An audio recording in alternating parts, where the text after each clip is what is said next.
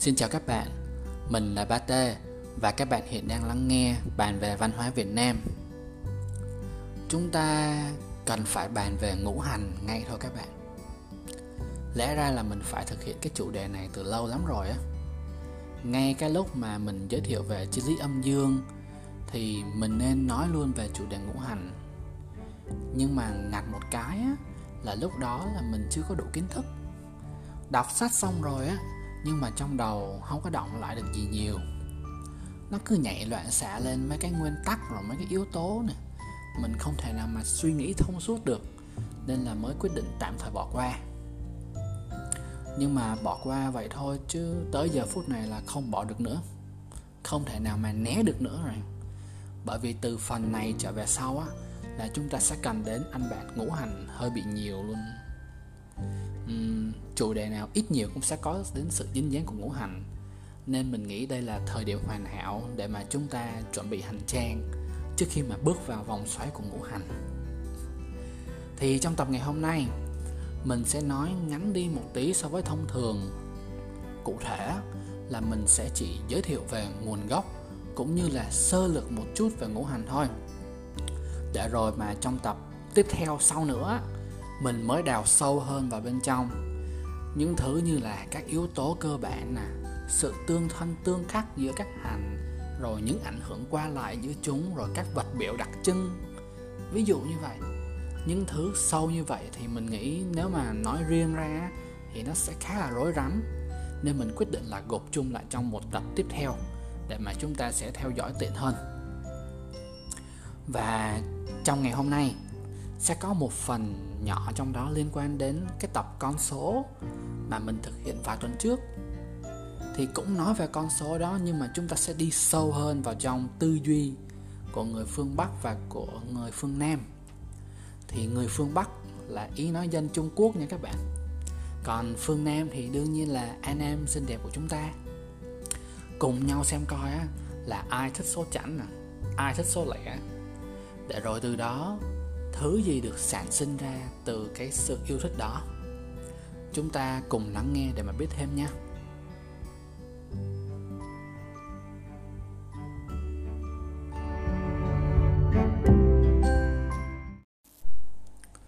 Chúng ta sẽ bàn một chút về nguồn gốc của ngũ hành nhé các bạn. Triết lý âm dương chính là thứ sản sinh ra ngũ hành.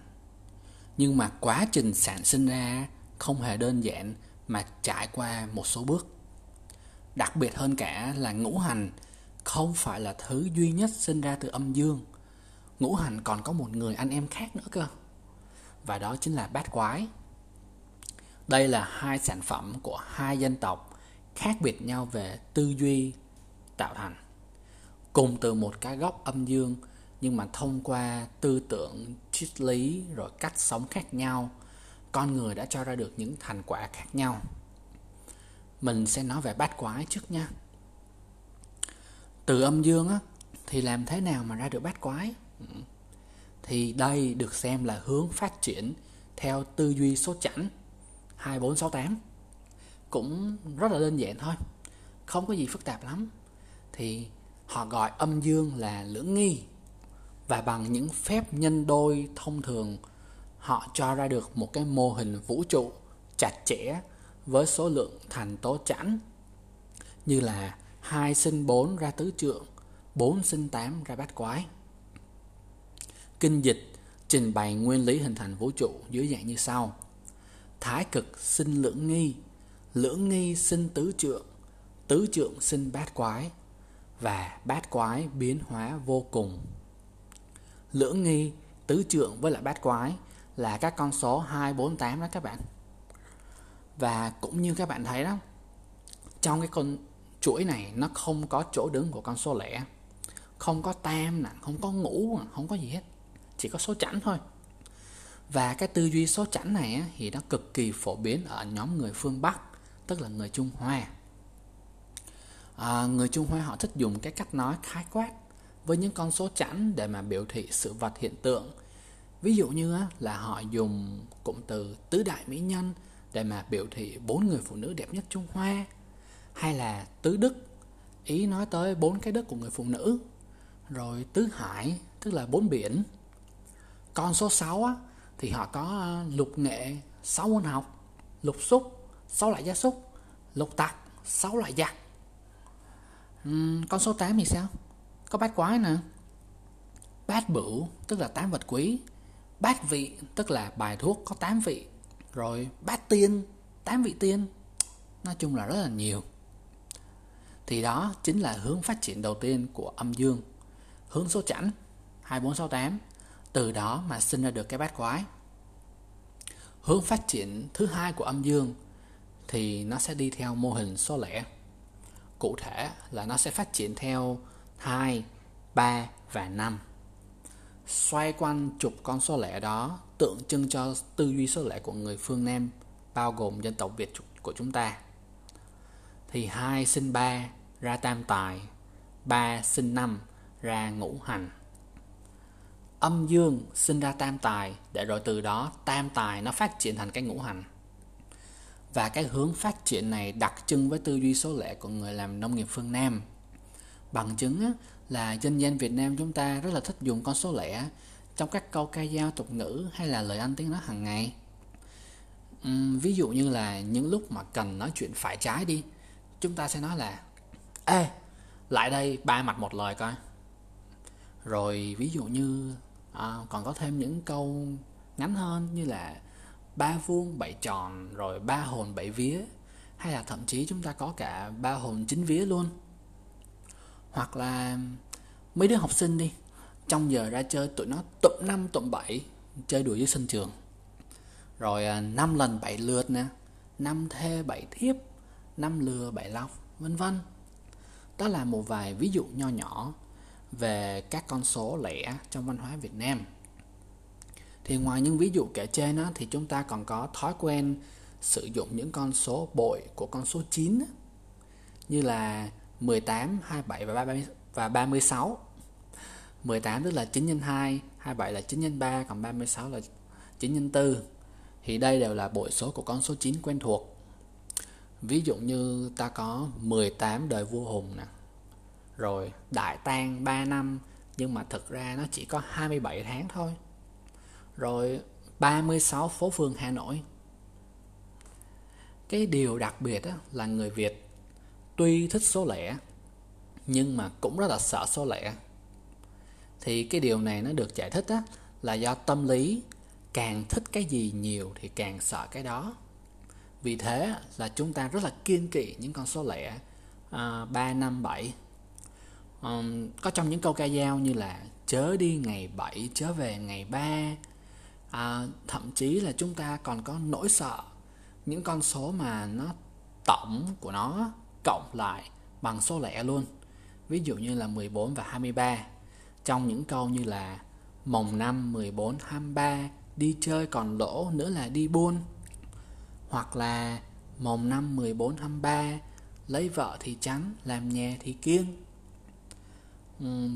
Mồng năm 14 23 trồng cây cây đổ làm nhà nhà siêu vân vân.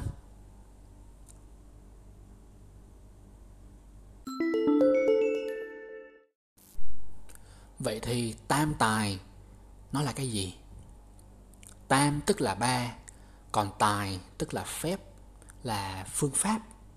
Ghép lại thì chúng ta có được tam tài ba phép. Cái con đường đi lên từ âm dương tới tam tài á, có thể được diễn giải như sau. Người gốc nông nghiệp với lối tư duy tổng hợp biện chứng nè và triết lý âm dương nè chúng ta sớm nhận ra được á, là các cặp âm dương như là trời đất hay trời người nè hay là đất người nè thực ra nó có mối liên hệ rất là chặt chẽ với nhau từ đó chúng ta ghép lại để rồi tạo ra được một cái hệ thống gồm có ba thành tố trời, đất và người. Vậy thì bạn đoán thử xem coi. Trong cái hệ thống ba thành tố này, cái gì âm và cái gì dương? Câu trả lời khá là đơn giản đó. Trong cái cụm tam tài đầu tiên này, yếu tố trời, dương, yếu tố đất, âm. Còn con người thì sao? Con người thì ở chính giữa, đúng không các bạn? Con người đứng giữa trời và đất. Vì thế, con người âm so với trời nhưng lại mang tính dương so với đất trời đất người là một bộ ba điển hình uhm, trong tập trước á mình có nói về cái tư duy lưỡng phân của người việt chúng ta các bạn nhớ không thì chúng ta rất là thích nhân đôi mọi thứ lên để mà chúng được hài hòa âm dương cân bằng á. Thì ngoài việc nhân đôi ra thì bây giờ chúng ta có thêm nữa là người Việt rất là yêu thích các bộ ba.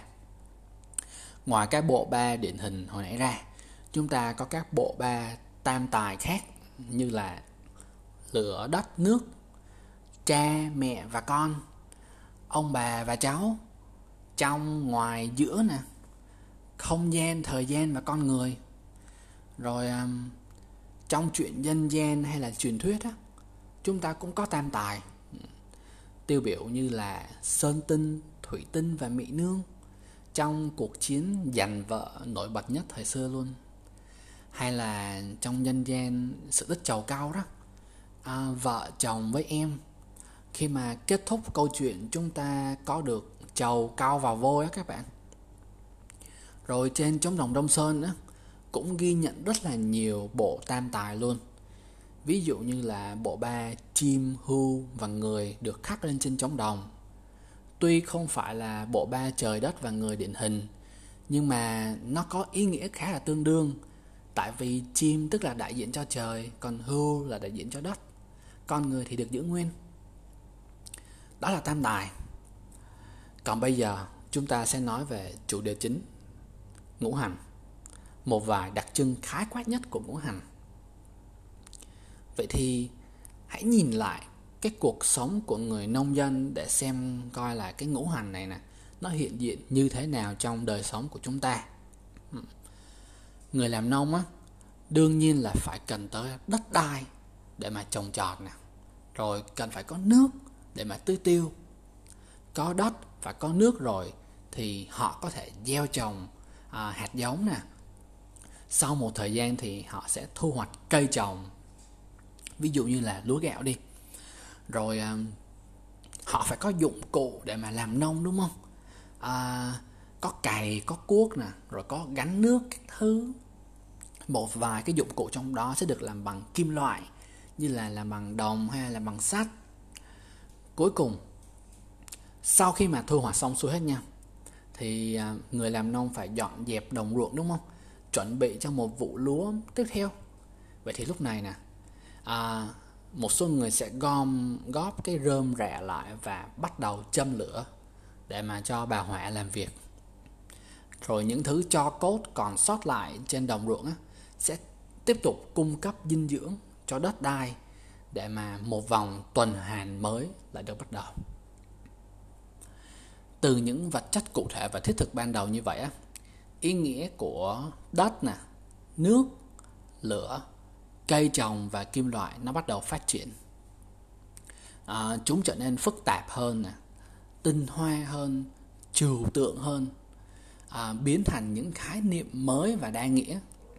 Nó được kết hợp trong hai bộ tam tài là thủy hỏa thổ và mộc kim thổ thì trong hai cái bộ tam tài đó, thổ là yếu tố chung. Rồi, sau khi mà có được hai bộ tam tài này thì chúng ta ghép lại với nhau, tạo thành một bộ năm hoàn chỉnh. Mối quan hệ giữa chúng nó trở nên đa dạng và phong phú hơn. Trong đó thì thủy và hỏa chính là một cặp âm dương. Mộc và kim cũng là một cặp âm dương luôn. Và thổ chính là hành trung tâm đứng giữa để mà điều hòa vạn vật. Một điều ờ, thú vị cuối cùng để mà kết thúc tập ngày hôm nay á đó chính là kim mộc thủy hỏa thổ là cái thứ tự mà chúng ta vẫn thường nghe đúng không các bạn? Nhưng mà thực ra cái thứ tự này á, nó sai á nha. Thứ tự chính xác á, mà chúng ta cần phải ghi nhớ khi mà nhắc tới ngũ hành chính là thủy hỏa mộc kim thổ còn lý do tại sao á thì mời bạn lắng nghe trong tập kế tiếp nhé.